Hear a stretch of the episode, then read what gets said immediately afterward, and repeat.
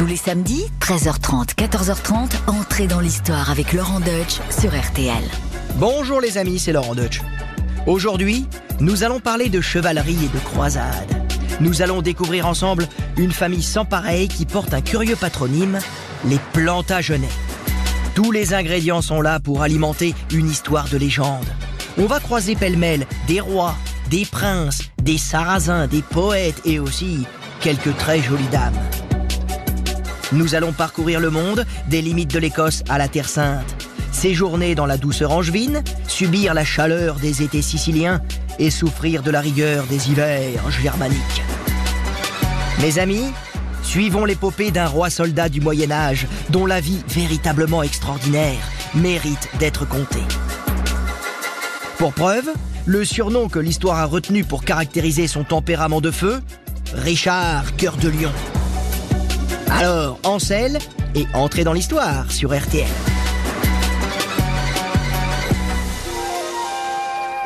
Un petit groupe de marchands s'avance à travers la plaine. Facilement reconnaissables à leur tenue, ils espèrent atteindre Vienne avant la tombée de la nuit. Ils doivent rentrer chez eux, en Angleterre, où les affaires les attendent.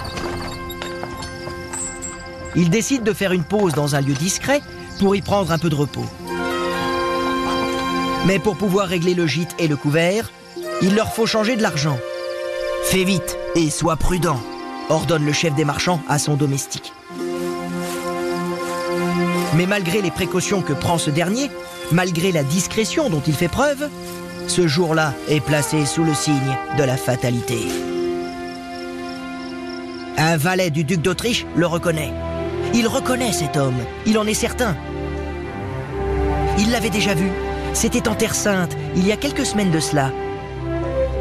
Il s'empare alors de l'homme et le conduit à son maître, le duc, qui l'interroge. Qui es-tu? Avec qui voyages-tu? Tu n'es pas un marchand, nous le savons, ça se voit.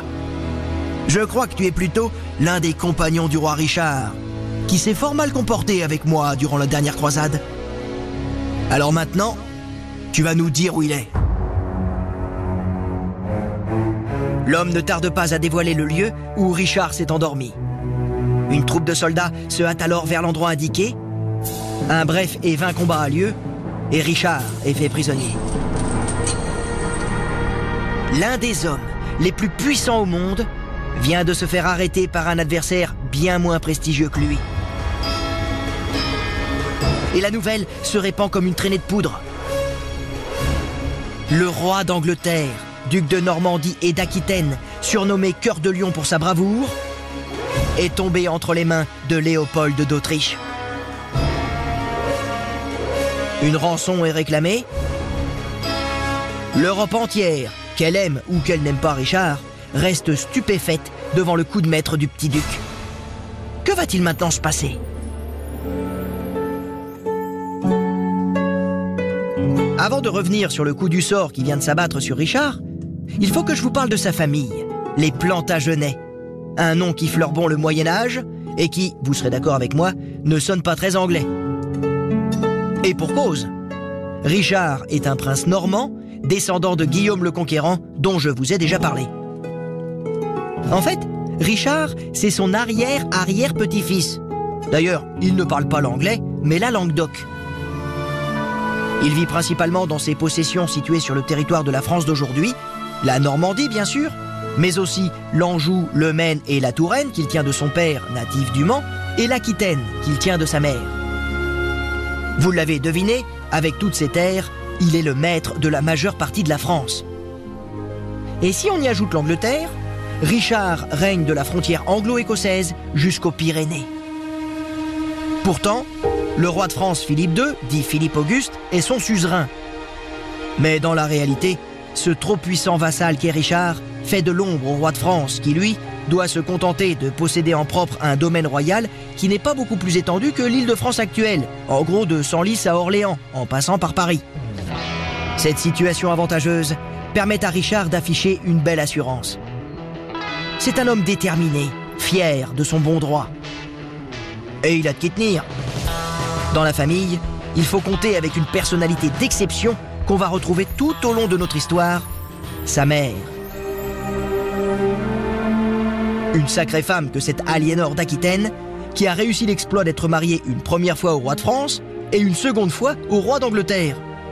Eh oui, quand je vous disais que les deux pays partageaient une histoire commune. Mais d'abord, laissez-moi vous rappeler en quelques mots qui était la célèbre Aliénor, qu'on a d'ailleurs évoquée dans un précédent épisode d'entrée dans l'histoire. Mais bougez pas, je vais vous rafraîchir la mémoire. Orpheline à 12 ans, Aliénor est mariée au fils du roi de France, Louis VI le Gros. Mais le jour même de leurs noces, on apprend que Louis VI, le roi, vient de mourir. Et donc, de duchesse, Aliénor, avec ce mariage, devient immédiatement reine. Elle est donc couronnée reine de France à Bourges le jour de Noël 1137. Mais au bout de sept années de mariage, le couple n'a toujours pas d'enfant. Et Aliénor tombe alors sous le charme d'un prince âgé de 18 ans, de 9 ans son cadet, Henri Plantagenet.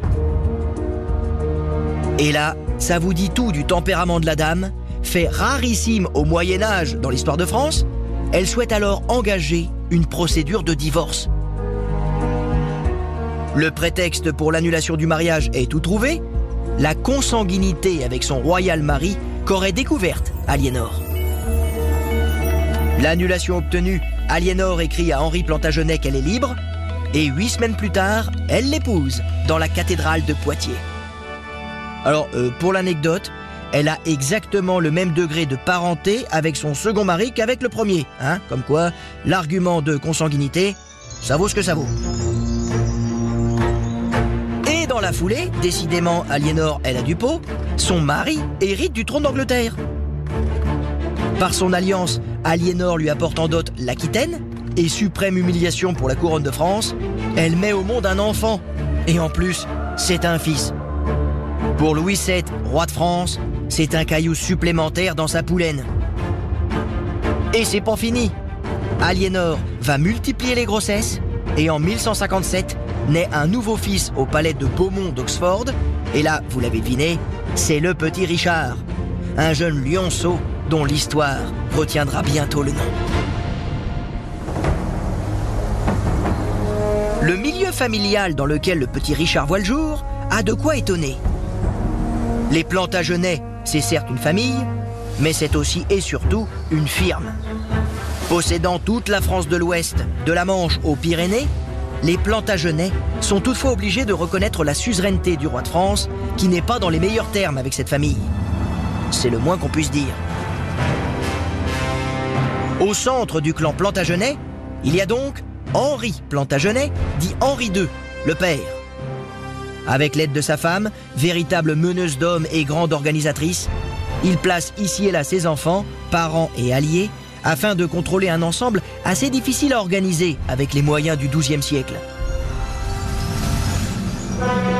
Aliénor gère l'Aquitaine, le fils aîné Henri à l'Angleterre et la Normandie, et le fils cadet Geoffroy à la haute main sur la Bretagne, de plus en plus dépendante des Plantagenets. Quant aux filles, l'une est mariée en Saxe, une autre en Castille et une troisième en Sicile. Ça vous rappelle pas quelqu'un? Oui, six siècles plus tard, les Bonaparte ne feront pas différemment. Pour les souverains du XIIe siècle, cette volonté de puissance des Plantagenets cette emprise sur les destinées de l'Europe occidentale a quelque chose de diabolique. On prétend que les Plantagenets descendent de Mélusine, la propre fille de Satan. Ainsi, lorsqu'on rapporte aux Plantagenets les rumeurs les concernant, ils se plaisent à répondre Nous ne pouvons pas nous empêcher de nous conduire comme des démons. C'est le sang qui parle.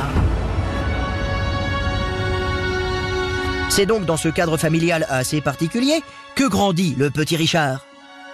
Et comme il n'est que le troisième fils, il n'est pas destiné à devenir roi. Il est confié aux soins d'une nourrice pendant son enfance.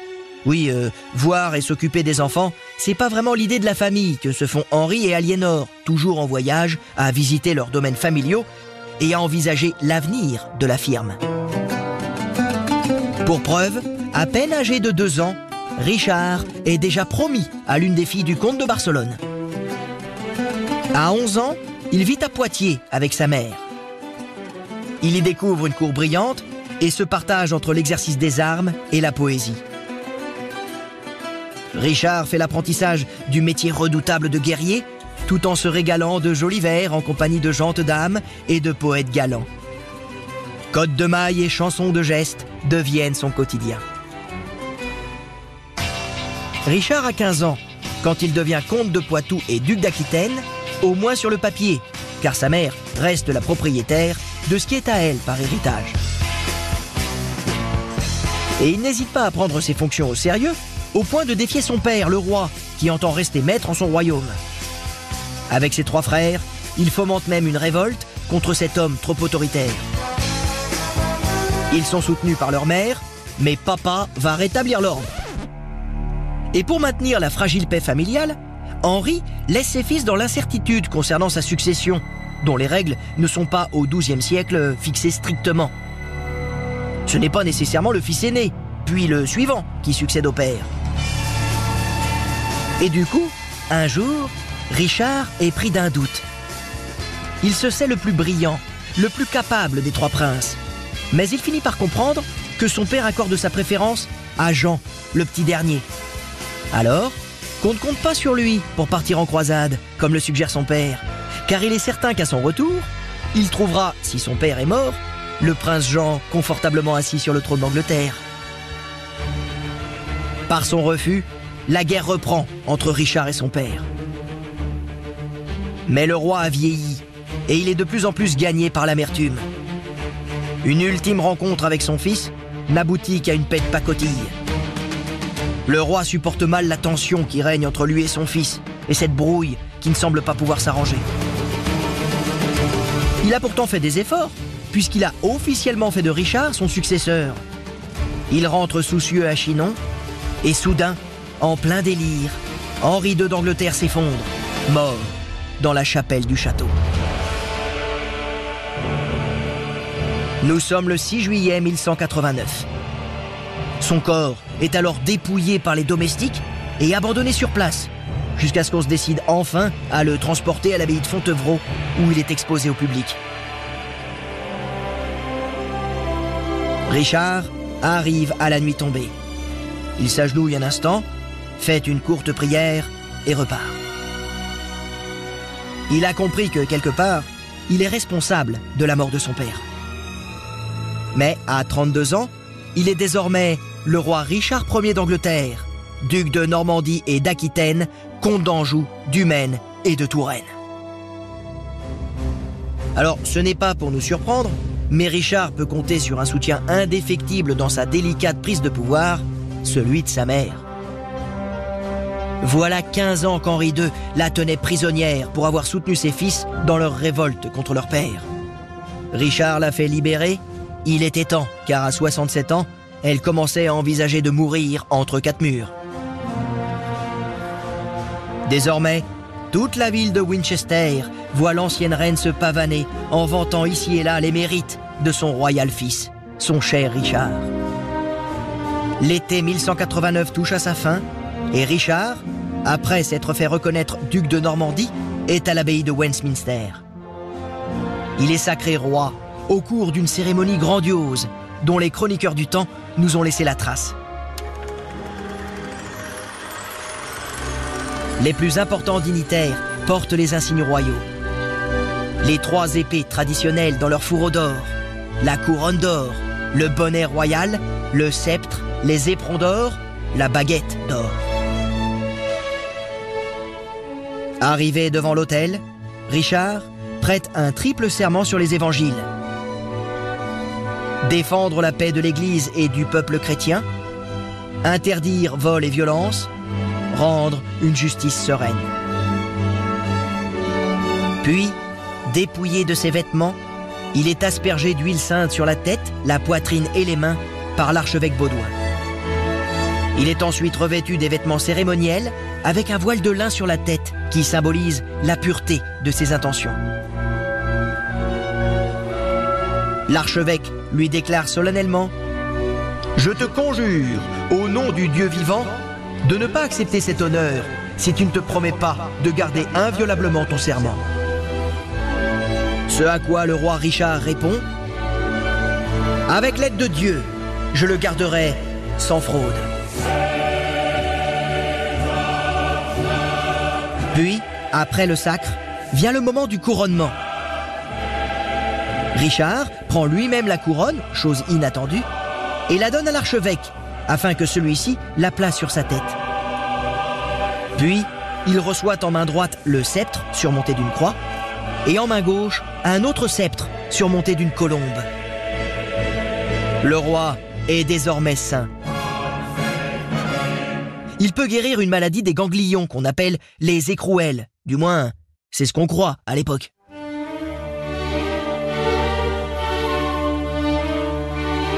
Chose étonnante, après son retour de captivité en 1194, ses conseillers émettront l'idée de le couronner une seconde fois pour laver l'humiliation de l'arrestation et de la détention. Et c'est ce qui sera fait le 17 avril 1194, cette fois à Winchester. Alors maintenant, je suis sûr que vous vous demandez à quoi il ressemble, ce roi d'Angleterre. Les chroniqueurs du temps nous le décrivent comme plus grand que la moyenne des hommes. Bien bâti, des cheveux d'une couleur allant du rouge au doré, avec toutefois une tendance à la corpulence qui croît avec l'âge. Il est aussi affligé de fièvres constantes qui le font craindre de tous ceux qui l'approchent. Quant aux traits de son visage, on ne les connaît tout simplement pas. Ce que l'on sait en revanche, c'est qu'il est incroyablement courageux sur les champs de bataille qu'il arpentera tout au long de sa vie. On dit que quand un adversaire reçoit un coup d'épée du roi Richard, il n'a nul besoin d'en recevoir un second pour trépasser.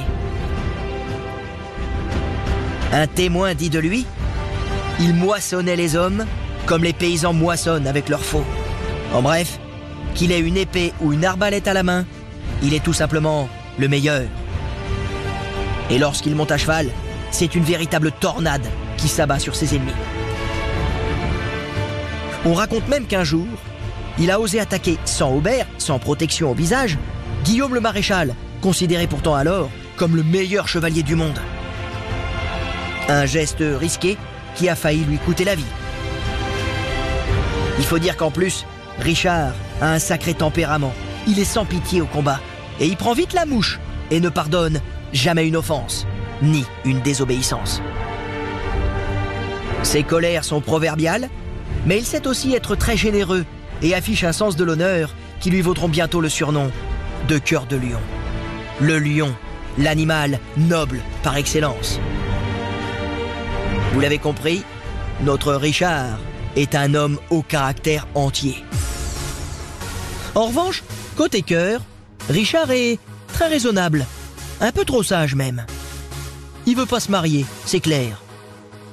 Pendant 20 ans, il a refusé la main d'Aélis, la sœur de Philippe Auguste, dont il s'agace des mœurs prétendument légères. Le roi de France va finir par se fâcher et le fera savoir, mais c'est comme ça. Richard se mariera quand il aura envie et si il en a envie. Richard règne sur la majeure partie de la France, mais il est pourtant passé à la postérité comme un grand roi d'Angleterre. Il y a là une sorte d'ironie, car de toute l'histoire du pays, il est sûrement le roi qui y a passé le moins de temps. Non seulement, comme je vous l'ai dit, il ne parlait pas l'anglais, mais en dix ans de règne, il n'a séjourné dans son royaume que deux fois, en 1189 et en 1194, pour s'y faire couronner, puis recouronner. Alors, bien sûr, il a été fait prisonnier entre-temps, mais quand même. Inconnu au bataillon anglais, Richard préfère administrer ses domaines depuis le continent. D'ailleurs, l'Angleterre est très bien gérée, et durant son règne, le pays connaîtra une relative prospérité au point de servir de tiroir-caisse, enfin disons plus poliment, de banque pour le roi, qui a besoin d'argent pour partir en croisade. En plus, les Anglais sont habitués à payer un impôt régulier, à la différence des Français à l'époque. Le grand projet de Richard, comme de tant d'autres au Moyen Âge, c'est de bouter les Sarrasins hors de Jérusalem, où se trouve le tombeau du Christ. Et à l'été 1190, le voilà parti pour la Terre Sainte. Depuis trois ans, la ville est tombée aux mains des ennemis de la chrétienté. Et pour Richard, comme pour tous les rois et les princes chrétiens, c'est une chose insupportable. fortement encouragés par le pape comme par le célèbre Saint Bernard de Clairvaux, ils se sont donné une mission. Combattre les chiens, les pourceaux, les vases d'iniquité et les exterminer, car je cite, La mort du païen est une gloire pour le chrétien, parce que le Christ y est glorifié. Ce sont là les propres mots de Saint Bernard. Ils expliquent bien des comportements des hommes du Moyen Âge, comportements que nous avons aujourd'hui beaucoup plus de mal à comprendre. Bref, pour en revenir à Richard, une fois le tour de ses domaines achevé, c'est le moment du grand départ. À Vézelay, Richard retrouve Philippe Auguste, avec qui les relations sont toujours mi-figue, mi-raisin. À cause du mariage, hein, vous savez, vous vous rappelez, à Hélice. Mais quand il s'agit de partir en croisade, les pires des ennemis peuvent devenir les meilleurs des compagnons. Le voyage sera en plus l'occasion de se ressouvenir de leur grande amitié de jeunesse, quand ils étaient inséparables, avant que cette histoire de mariage ne vienne gâcher les choses. Allez, on oublie tout le temps du voyage et nos deux hommes jurent par serment mutuel de partager loyalement tout ce dont ils feraient la conquête. Tout va donc pour le mieux dans le meilleur des mondes chrétiens possibles. Philippe Auguste part de Gênes et Richard Cœur de Lion de Marseille. Des dizaines de milliers d'hommes montent à bord de dizaines de bateaux. En bon croisé qu'il est, Richard multiplie les actes de ferveur religieuse de façon ostentatoire. En Sicile, où il fait une longue escale, il se fait confirmer la sainteté de sa mission. Saladin, le roi des musulmans, opprime l'Église. Il est le sixième des sept rois persécuteurs, après Hérode, Néron, Constance, Mahomet et Melsémut. À présent, il y a urgence, car après Saladin viendra l'Antéchrist, sauf si les croisés battent les musulmans, une fois pour toutes. Et c'est à ce moment que survient un événement inattendu dans la vie de Richard, un événement qui va bouleverser toute son existence. Vous vous souvenez de sa maman, à Richard, Aliénor? Eh bien, elle, elle n'a pas oublié son cher fils. La voici qui débarque à Naples. Et elle n'est pas seule. Elle est accompagnée de la jeune Bérangère, la fille du roi de Navarre. Vous voyez où elle veut en venir. Et cette fois, pas question pour Richard de dire non. Alors là, franchement, diplomatiquement, c'est vraiment pas très malin. Car Philippe Auguste, qui est dans les parages, veut toujours croire, lui, qu'il va mettre sa sœur dans les bras de Richard. Bon alors là, heureusement, ce vaudeville digne d'une pièce de théâtre de Fédot tourne court et Philippe lâche l'affaire. Aliénor livre la fiancée et repart surveiller ses terres en France. Et pour cause de croisade, excusez du peu, le mariage de Richard et Bérangère est célébré à Limassol, dans l'île de Chypre, dont Richard est devenu le maître, après un pillage et quelques massacres en bonne et due forme. À la mode des croisés, quoi. L'évêque d'Evreux, qui a fait un long voyage, bénit le couple le 12 mai 1191. Voilà, ça c'est réglé, maintenant Richard aura la paix avec sa mère. Il délaisse très vite sa nouvelle épouse et repart guerroyer. Quant à Philippe Auguste, qui décidément ne fait que jouer les seconds rôles, il décide en juillet de rentrer en France, ce qui soulage Richard. Deux mois plus tard, à peine débarqué en Terre Sainte, il fait tomber la ville d'Acre et fait massacrer 3000 musulmans parce que Saladin refusait de lui livrer un morceau de la croix du Christ et de libérer des prisonniers chrétiens. Entre ces deux chefs, le face-à-face est inévitable. Il se déroule à Jaffa, fin juillet 1192. Les chrétiens sont alors maîtres de cette place forte et Saladin a décidé de les en déloger. Mais bien qu'en nombre inférieur aux musulmans, la garnison chrétienne se défend vaillamment. Au bout de quelques jours, il n'y a plus que la citadelle qui résiste encore. Alors, Richard tente le tout pour le tout. Il se précipite avec seulement quelques centaines de fantassins et quelques milliers d'arbalétriers vers la ville. Et il la prend. En déroute, Saladin se replie sur Jérusalem. Une trêve est conclue, puis un accord.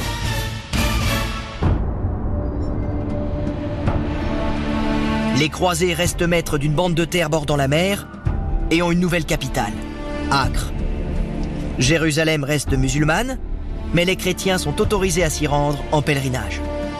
Quant à Saladin, ce n'est pas avec déplaisir qu'il voit Richard repartir vers les contrées du nord de l'Europe. Bon, une satisfaction de courte durée, puisqu'il mourra six mois plus tard. À ça, on peut dire que Richard Cœur de Lion va laisser une sacrée trace en Terre Sainte.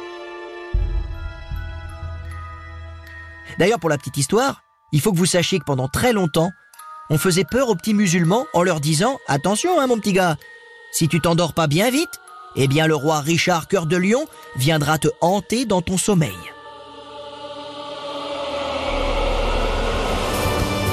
Le 9 octobre 1192, Richard embarque à Jaffa avec ses hommes. Alors, dire que les autres rois d'Europe et les autres princes l'attendent avec impatience serait aller vite en besogne. C'est d'ailleurs déguisé en marchand qu'il fait le voyage, en faisant un grand détour par l'Autriche. Et c'est donc là, à Erdberg, aujourd'hui un quartier de Vienne, que le duc Léopold V met la main sur lui. Il est emprisonné dans un cachot de la forteresse de Dürnstein, non loin de là.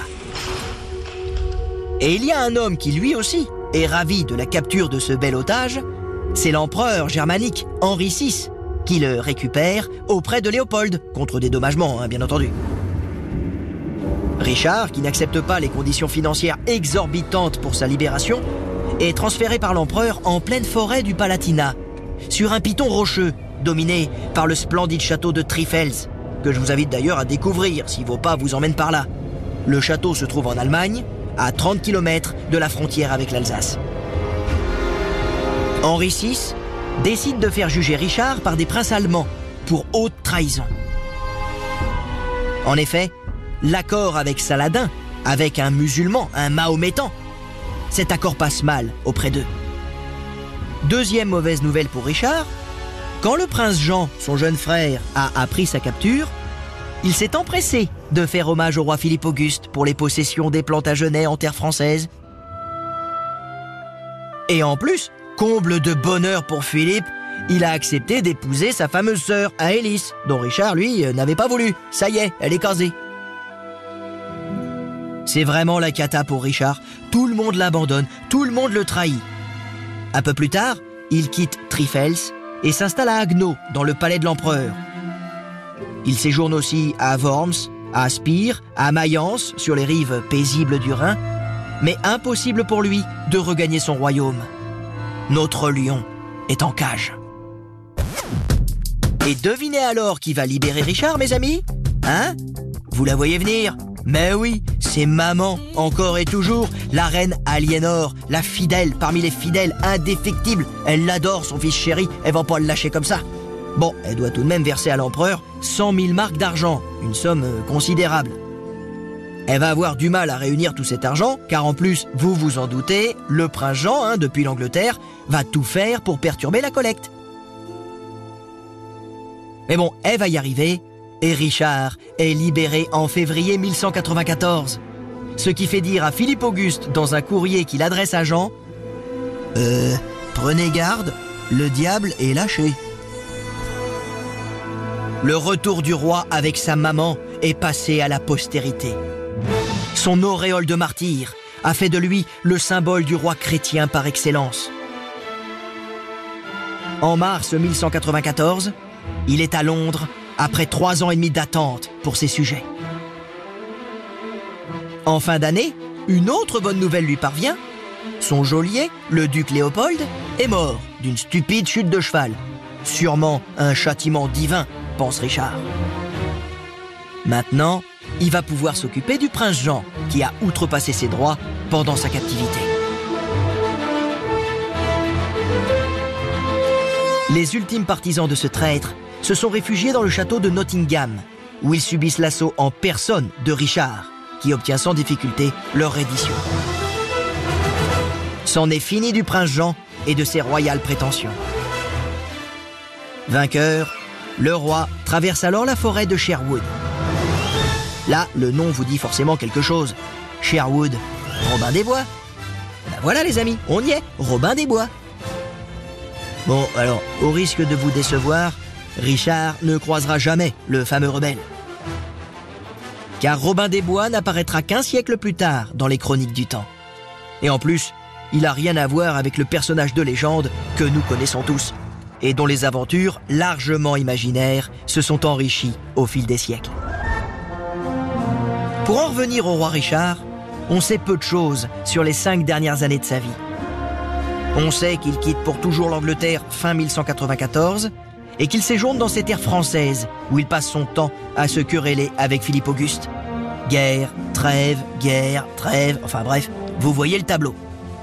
Et c'est dans ce contexte de guerre sans fin que le 26 mars 1199, en soirée, il inspecte les préparatifs du siège de la forteresse de Chalut, dans l'actuel département de la Haute-Vienne.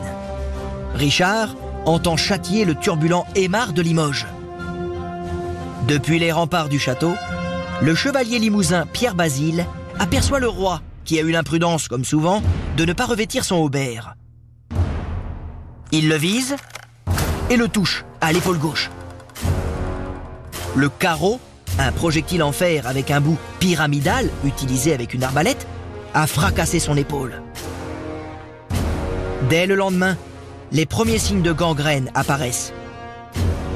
La première pensée du roi est de prévenir sa mère, qui fait 200 km pour le rejoindre sur son lit de douleur. Et c'est dans ses bras que Richard meurt le 6 avril 1199, après s'être confessé. Le roi Richard est mort, l'épée à la main, ou presque, mais sûrement en roi chevalier qu'il n'a jamais cessé d'être. Sa mère le rejoindra dans la tombe cinq ans plus tard, en 1204. Et comme il se doit, ils reposeront côte à côte dans l'église abbatiale de Fontevraud, le Saint-Denis des Plantagenets, où vous pouvez toujours admirer leurs gisants, de purs joyaux de la statuaire médiévale. Richard Cœur de Lion, star de l'histoire, fils chéri d'Aliénor et roi béni des dieux.